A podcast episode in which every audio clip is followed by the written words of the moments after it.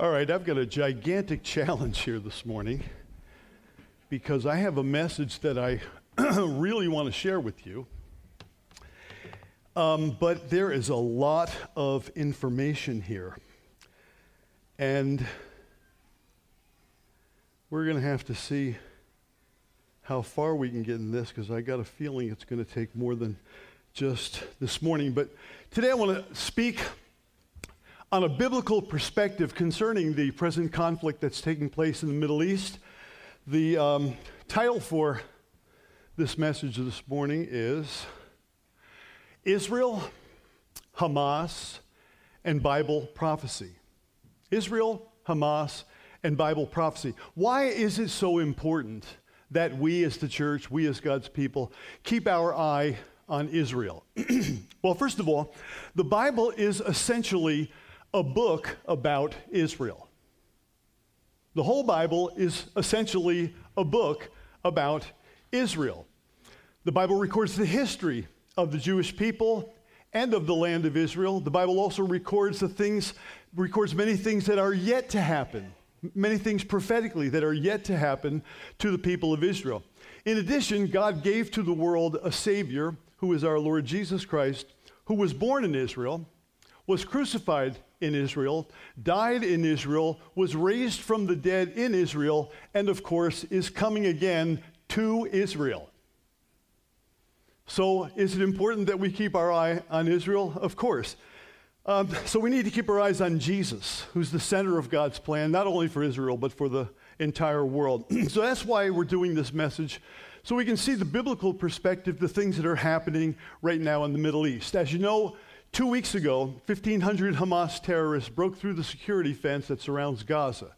They came in on motorcycles, they came in in jeeps, they even came in on paragliders from the air and brutally, savagely murdered in cold blood Israelis who were at a musical festival, uh, at a music festival in Re'im.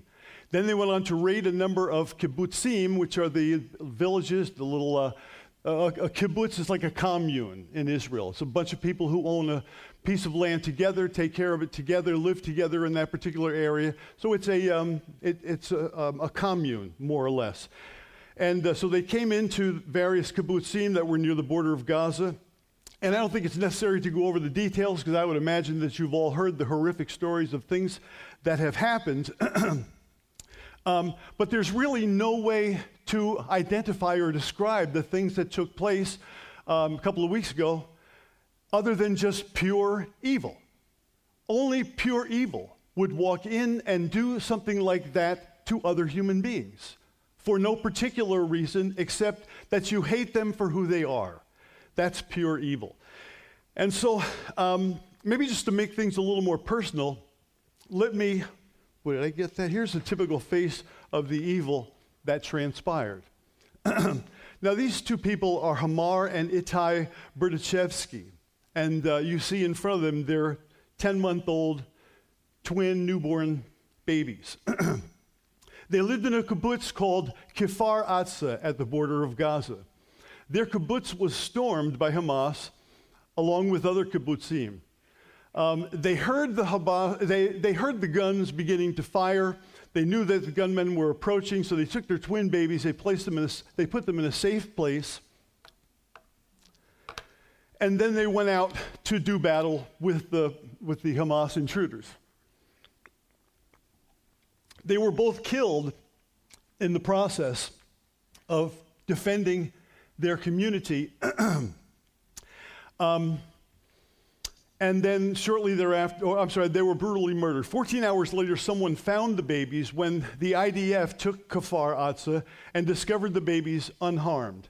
So these parents gave their lives so that their children could live, their children who are now orphans. So for the first time in 50 years following the, in the 50 years following the Yom Kippur War, which happened in 1973, um, Israel has officially declared war against Hamas terrorism. This event is spoken of in Israel as Israel's 911. Okay, this was the, the only thing that is not often, uh, unless you listen to Sean Hannity.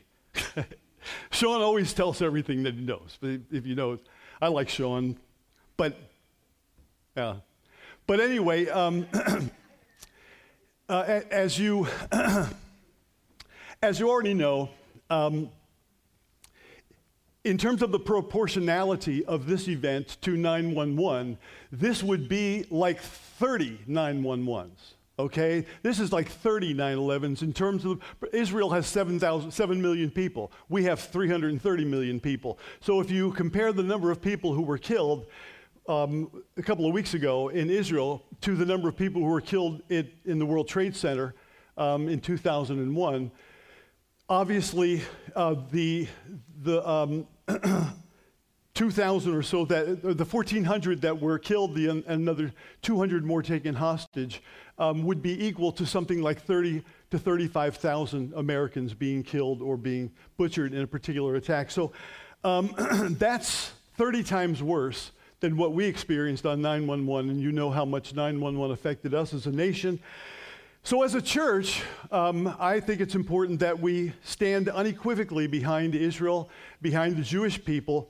And, and it's also important to note that just like there were sensible German people in World War II who opposed Hitler, who opposed Nazism, and stood against the entire uh, Nazi regime as it was growing, as they saw it become more and more uh, evil, there are today sensible Palestinian people who are opposed to Hamas and Hamas terror- terrorism and who believe in Israel's right to exist. There are a lot of good Palestinian people.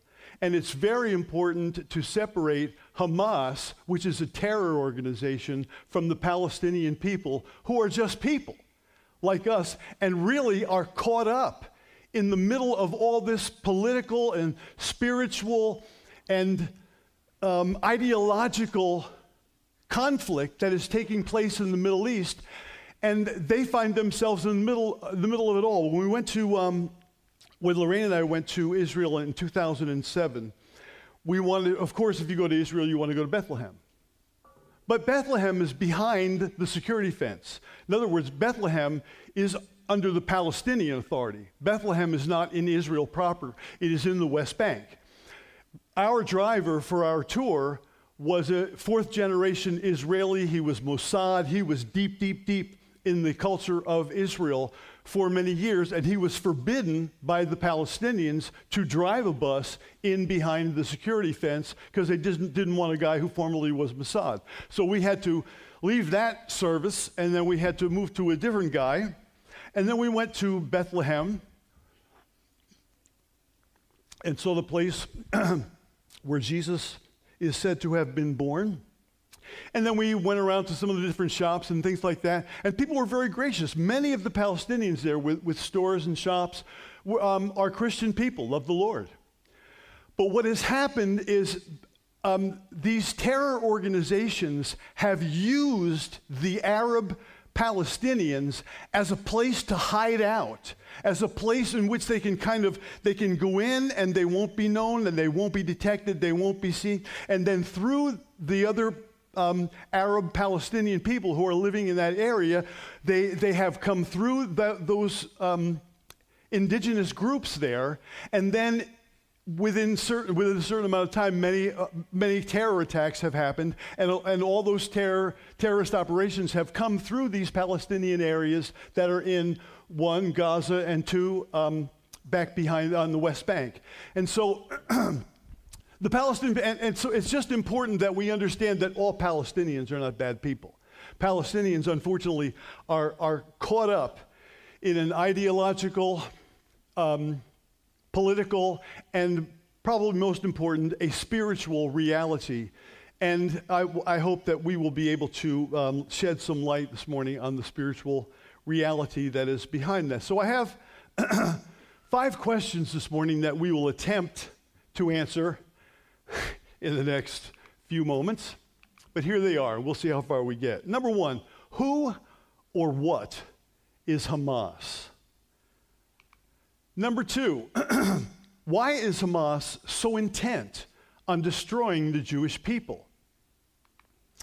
Three, what is the history of the Palestinians and the land of Israel? We did some of that last week as we looked um, at the events that took, uh, that took place um, in order for Israel to uh, be restored to their land. Number four, why are so many of America's youth and young adults supporting the Palestinian cause today?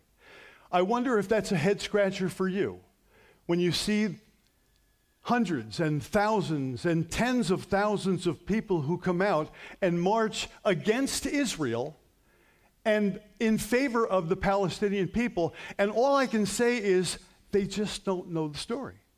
That is, the, that is the only way, that is the only explanation for this, that they just don't know the story or they refuse to believe the story. They refuse to accept the story. And so this um, conflict continues to go on. So today we have lots of young people, and we'll try to take, we'll take a crack at trying to explain why it is that many young people, many young people, well, let's just face it, young people are idealistic.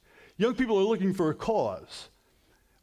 Weren't you when you were a young person? Long, long ago and far away, right? We, we, we, it's kind of like, it's, it's kind of, it's in our DNA at that age, and we're looking for a cause, and many have, they think they have found a cause in the occupation of Israel, occupation of Israel and the uh, subordination of the Palestinian people.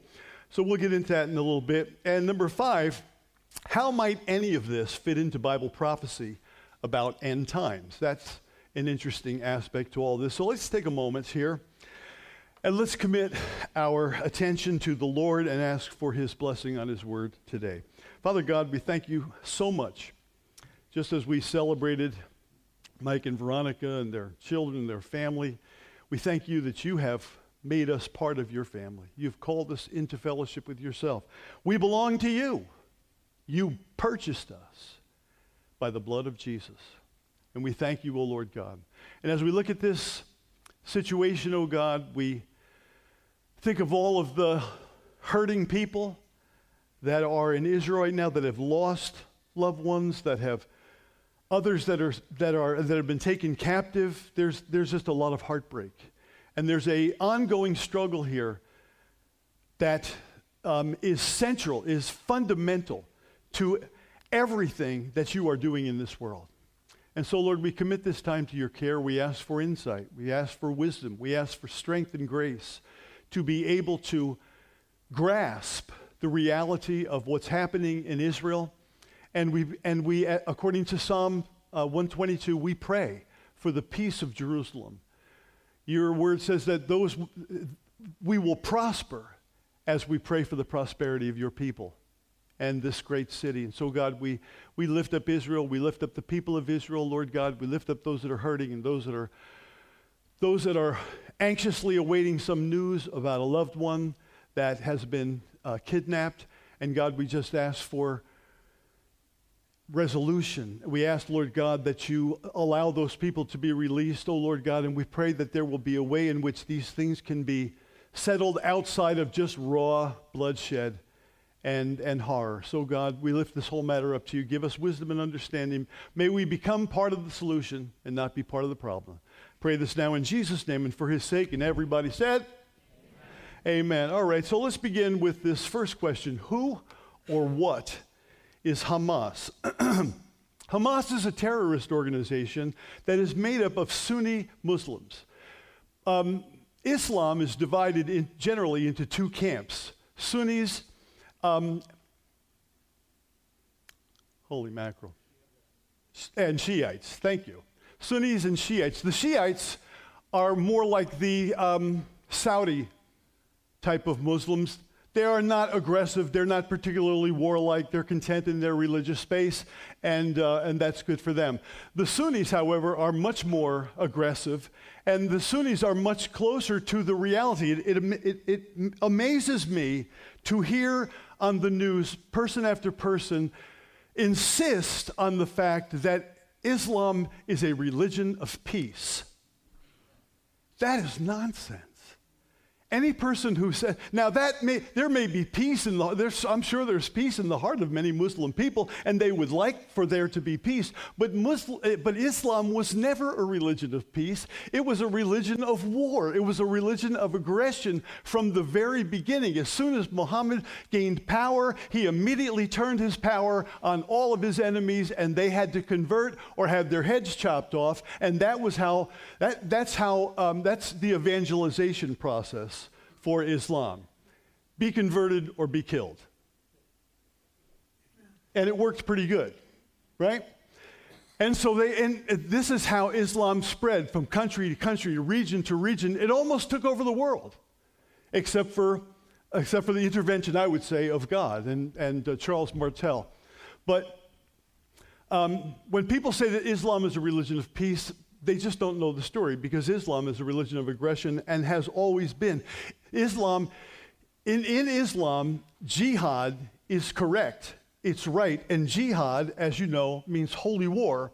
And that holy war is a campaign that is to be conducted against the unbelieving world until the unbelieving world either submits. By the way, the word Islam means submit. So that's the whole, that's the whole um, essence of the the nature of that religious position to submit, to submit to Allah. And in the process of submitting to Allah, they are trying to get everyone, everyone else to submit to Allah. And they believe that is their charter, that is their mandate, that is what they are on earth to do. And so they will continue to push um, the religion of Islam, and people will be required to receive it, or there will be, there will be more war and more violence. Um, however, the, the, the, word, the Arabic word Hamas means zeal or strength. But it's also interesting that Hamas is also a Jewish word. It's actually Hamas. It's got a C in front of it. But the, uh, the Jewish word or the Israeli word Hamas means violence. So in, in, Arab, in Arabic, it means zeal or strength. In in uh, Hebrew, it means violence, and that is certainly a more appropriate definition of what Hamas is really all about. Hamas does not care about anyone or anything that stands in the way of their acknowledged mission, which is to kill Jews and wipe Israel off the face of the earth. Literally. Literally. The mission of Hamas is to kill as many Jews as possible and to wipe Israel off the face of the earth. You hear people chanting right now when the, in these demonstrations, these pro Palestinian, from the, from the river to the sea, okay? What they are talking about is from the west bank of the Jordan River to the Mediterranean Sea, we will push these people off. This nation will no longer exist. That's what they're on earth for. That is their purpose. That is their mission. And so when they did what they did a couple of weeks ago, they were just acting in accordance with what they say they're about, which is to kill Jews and to drive Israel, to wipe Israel from off, excuse me, the face of the earth. Uh, this is not just me saying this, by the way. This is their own charter, their own covenant, which was adopted in 1988. And uh, this is what their own charter says. This is actually in the the, the uh, material itself. Israel will exist and will continue to exist until Islam will obliterate it, just as Islam obliterated others before it. Okay, this is part of the charter of Hamas. Also, Article 7 in the Hamas charter says a day of judgment would not come until Muslims fight and kill the Jews. This very fundamentalist, very extreme, very violent sect of, uh, of Islam um, believes that their Messiah or their, um, that Muhammad or that their kingdom of Allah will not be established until they themselves have destroyed the Jews. So you can tell how motivated they are. In other words, the only thing that's hindering the great experience for them of having all the world turned over to, um, to Allah is the fact that the Jews still exist. And so their charter is destroy Israel by any means, at any cost, at any time, by whatever, uh, whatever means are available. they themselves are bold in making this declaration. This is not some, some strange conspiracy stuff. This is not false information. They have an unrelenting desire to kill Jews and to wipe Israel from off the face of the earth and to replace it with an Islamic state. And they will kill and destroy anything or anyone that stands in the way of their mission. And we're not just talking about Jews only. They also don't care about Palestinians. Hamas uses Palestinians as useful idiots. Hamas uses Palestinians as human shields. Hamas intentionally sets up rocket launchers in schools, in hospitals, in civilian apartment buildings, knowing that when Israel retaliates, that there will be wonderful optics for, uh, for Hamas to be able to show for when, when Hamas presents these bodies of allegedly innocent civilians, and, and it will show what a terrorist organization Israel is. So they know that when Israel retaliates, there will be innocent uh, civilians killed in hospitals or schools, and it will look like Israel was targeting those particular institutions. Probably, I'm, i would imagine you know most of this because it is talked about pretty regular. um, but Israel is targeting, um, Okay, Israel is targeting the rocket launchers that Hamas intentionally sets up in those places because they are using the Palestinians as they have set them up deliberately because there are places where the Palestinians can be used as human shields. So that's how it's working. By the way, they've even prevented their own people from leaving Gaza City. Okay, they, are, they, are, they have kept, what did I find out here? 170,000 people. They have actually kept 170,000 of their own people from leaving Gaza City, although the, the Jews have already made it quite clear they're going to pummel this thing, they're going to destroy it. And then underneath it, that's, that's a whole other thing. They were. Um, we, were, we, were, we just began to discuss this the other night in our men's Bible study. And I think Jamie came up with the fact that, was it $3.3 billion given? What's, what's that? 3.2 billion dollars last year went from the US government to Hamas. Why? No, no, that's $3.2 billion for the last 10 years to Israel. Oh, okay. My bad. But, um, but I, I, don't know exactly, then I, then I don't know what the figure was, and I'm, I'm sorry about that, that's my mistake. But every year, Hamas and every other organization, whether they're criminals, terrorists, whatever else, get a check from the United States of America that, that continues to keep um, them propped up financially. And so the, these, these terrorists thrive off of false information um, that, they, that they present. and in, in the meanwhile, they just simply more or less imprison the people of Palestine uh, the Palestinian people and use them as they, however they want to, just simply as pawns in the, um, uh, in the overall conflict. By the way, when a nation drops leaflets in the language of the people declaring ahead that they are going to attack and destroy those um, who are raining terror on themselves, the Jews, um, and tell them to get out while the getting's good because they're coming and they're going to, uh, they're going to do in the bad guys that, that represents something I think that is pretty, pretty noble on the part of the Jewish people. They've been dropping leaflets in Arabic telling the people in Gaza City, get out while you can. Uh, but, but Hamas is trying to keep them from doing that because they want to have more corpses and more bodies because it will, have present, it will um, show better um, optics. So uh, they're dropping leaflets from the sky telling the Palestinians that they should exit the northern border of Gaza and then head south because they're about to come in and completely destroy Hamas as an, as an entity. Do you know what Hamas is doing? And as I already said, they've actually kept 170,000 of their people from leaving Gaza City as a sign of solidarity. They are requiring them to stand with Hamas. They don't care about the Palestinian people.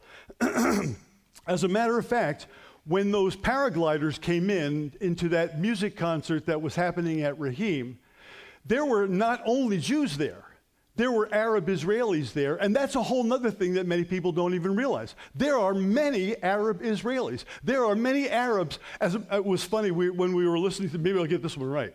but when we were, we were listening to a video the, the other night, and um, the guy was talking about um, the conditions within the Arab world. And he said, you know, when, when a baby is coming to an Arab family, that baby should be praying that the stork drops it off in Israel. Because Arabs who live in Israel have a better life, have more rights, have much more freedom than most Arabs that, lived in most, that live in most Arab countries. That is just simply the truth. Arabs live in Israel in peace. They join the IDF. They work together with Israelis. Uh, they, there is no, they, they use the ex- expression that Israel is an apartheid state. That's not true. Israel is not an apartheid state. That would mean that the Palestinians are always kept down. They are not. They live under their own authority in the West Bank and in Gaza. As a matter of fact, Israel in 2005 decided to completely get out of Gaza. Everyone was ordered by Ehud, by um, Ariel Sharon at the time, to leave Gaza, all Jews out. They turned it over completely to the Palestinians, and then they built a security fence around it. It was through that security fence that these people who came in and broke into this, uh, broke into that kibbutz and, um, and then the, that concert, there were, there were Arab Israelis who were killed at that concert, who were murdered at that concert. So it isn't just a thing to get Jews, they just have no value for life. And because they have no value for life, if you remember last week, I showed you the, uh, the motto of Hamas We love death more than the Israelis love life. That's the Hamas motto. We love death more than the Israelis love life. In Israel, there were not just Jews, but there's many Arabs who have become citizens of Israel. Many are either Muslim or Christian. They live, they work, they raise families without opposition, without oppression in the land of Israel, peacefully coexisting with Jews, and they enjoy the full rights as equal citizens in Israel. I'm talking about Arabs. Eh, they are not oppressed, they are not crushed, they, are, they live um, and again, they live lives that are um, probably better off than they, than they would live if they were living in any of the other 22 Palestinian countries, or no, I'm sorry, Arab countries around the world. um, they will kill Jews. Hamas will kill Jews. Hamas will kill Arabs. They will kill anyone and anything that stands in the way of fulfilling their mission of wiping Israel off the face of the earth. Because, because Hamas is an evil, demonic ideology, and they want to advance their agenda at whatever cost. So let me give you a little bit of a history of Hamas, very brief summary, and uh, that's probably about as far as we're going to get today. So, oh, there we go. Thank you. All right. 1987. Hum, is that legible? That's a little small, isn't it? Well, I'll read it to you. 1987, Hamas was founded by Sheikh Ahmed Yassin, who was a Palestinian cleric. It is an offshoot of the Egyptian based Muslim Brotherhood. You know what's ironic?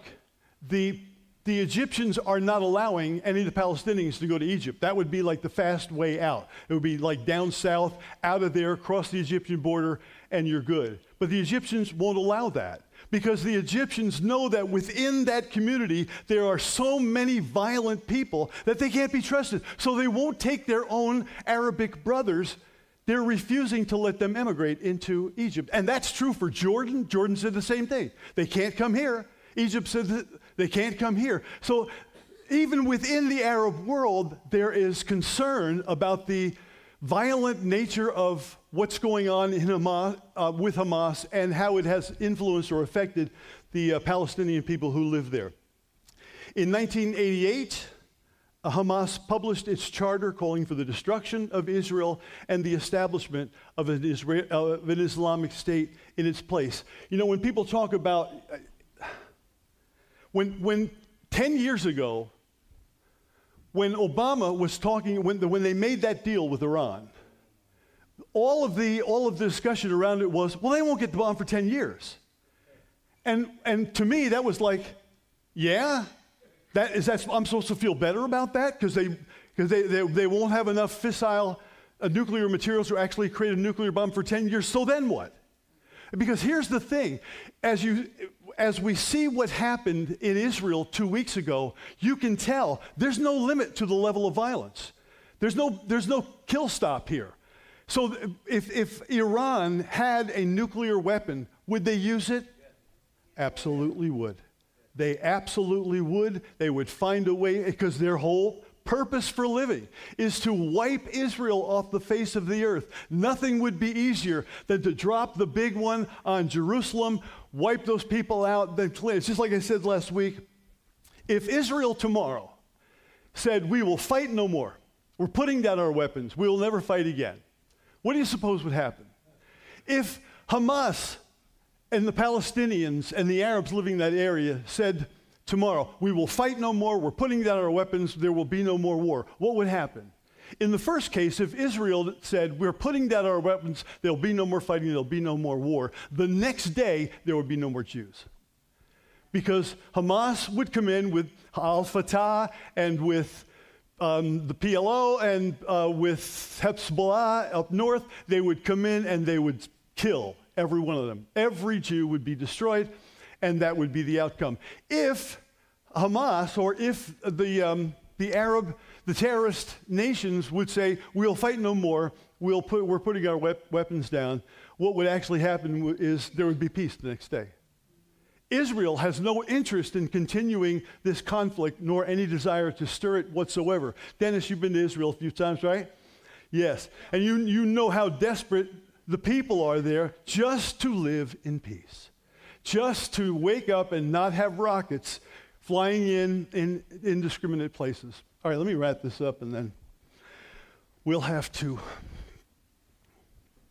put, press the pause button. in 1991, Hamas began its military brigades. It's called the Issam al Qassam Brigades. They were established. in 1993, Hamas began suicide bombings in Israel just prior to the Oslo Accords.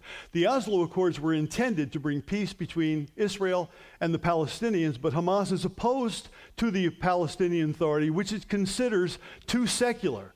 And Hamas is a more fundamentalist, which gives the Palestinian Authority um, in Gaza. So anyway, they just they do not believe.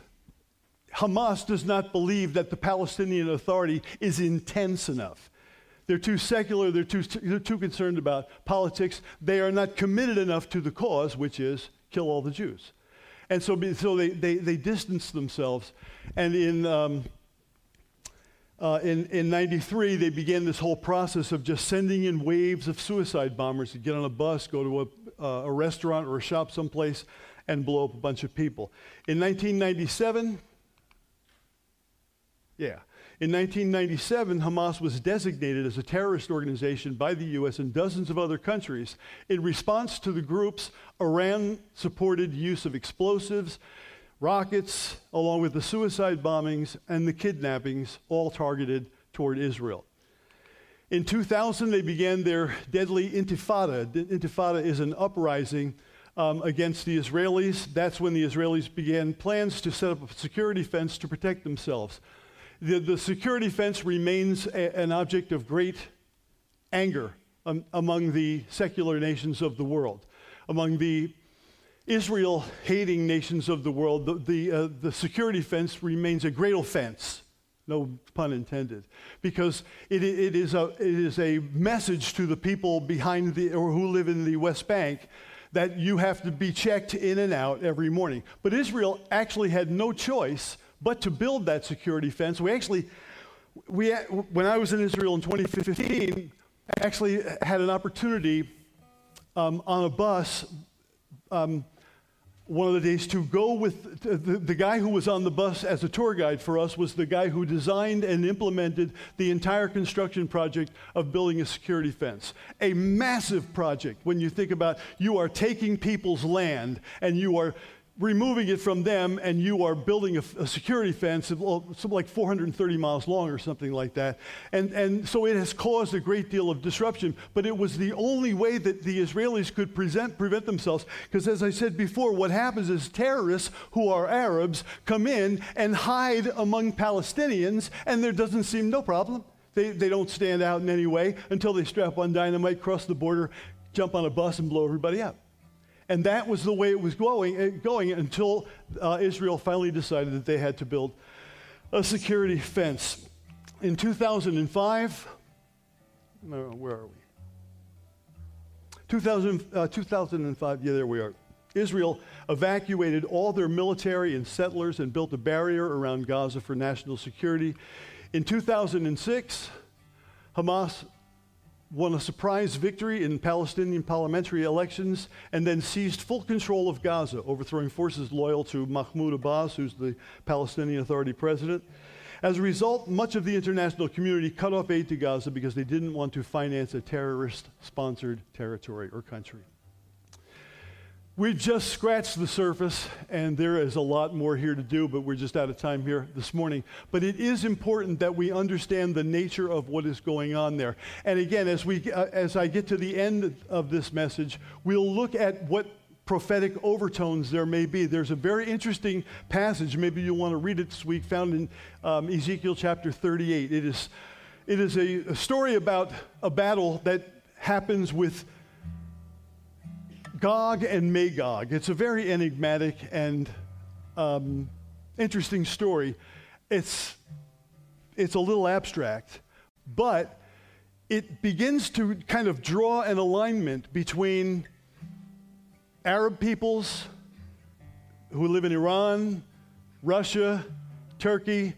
There's, there are connections that are all being established right now between those countries that could very well play into a scenario like that. So I'm not going to tell you that, oh, yeah, you need to, you know, Jesus is coming this week or something like that.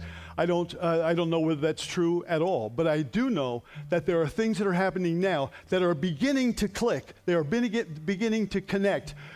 Uh, relationships are being developed, and those relationships in the long run could very easily become the very things that Ezekiel 38 is prophesying to us.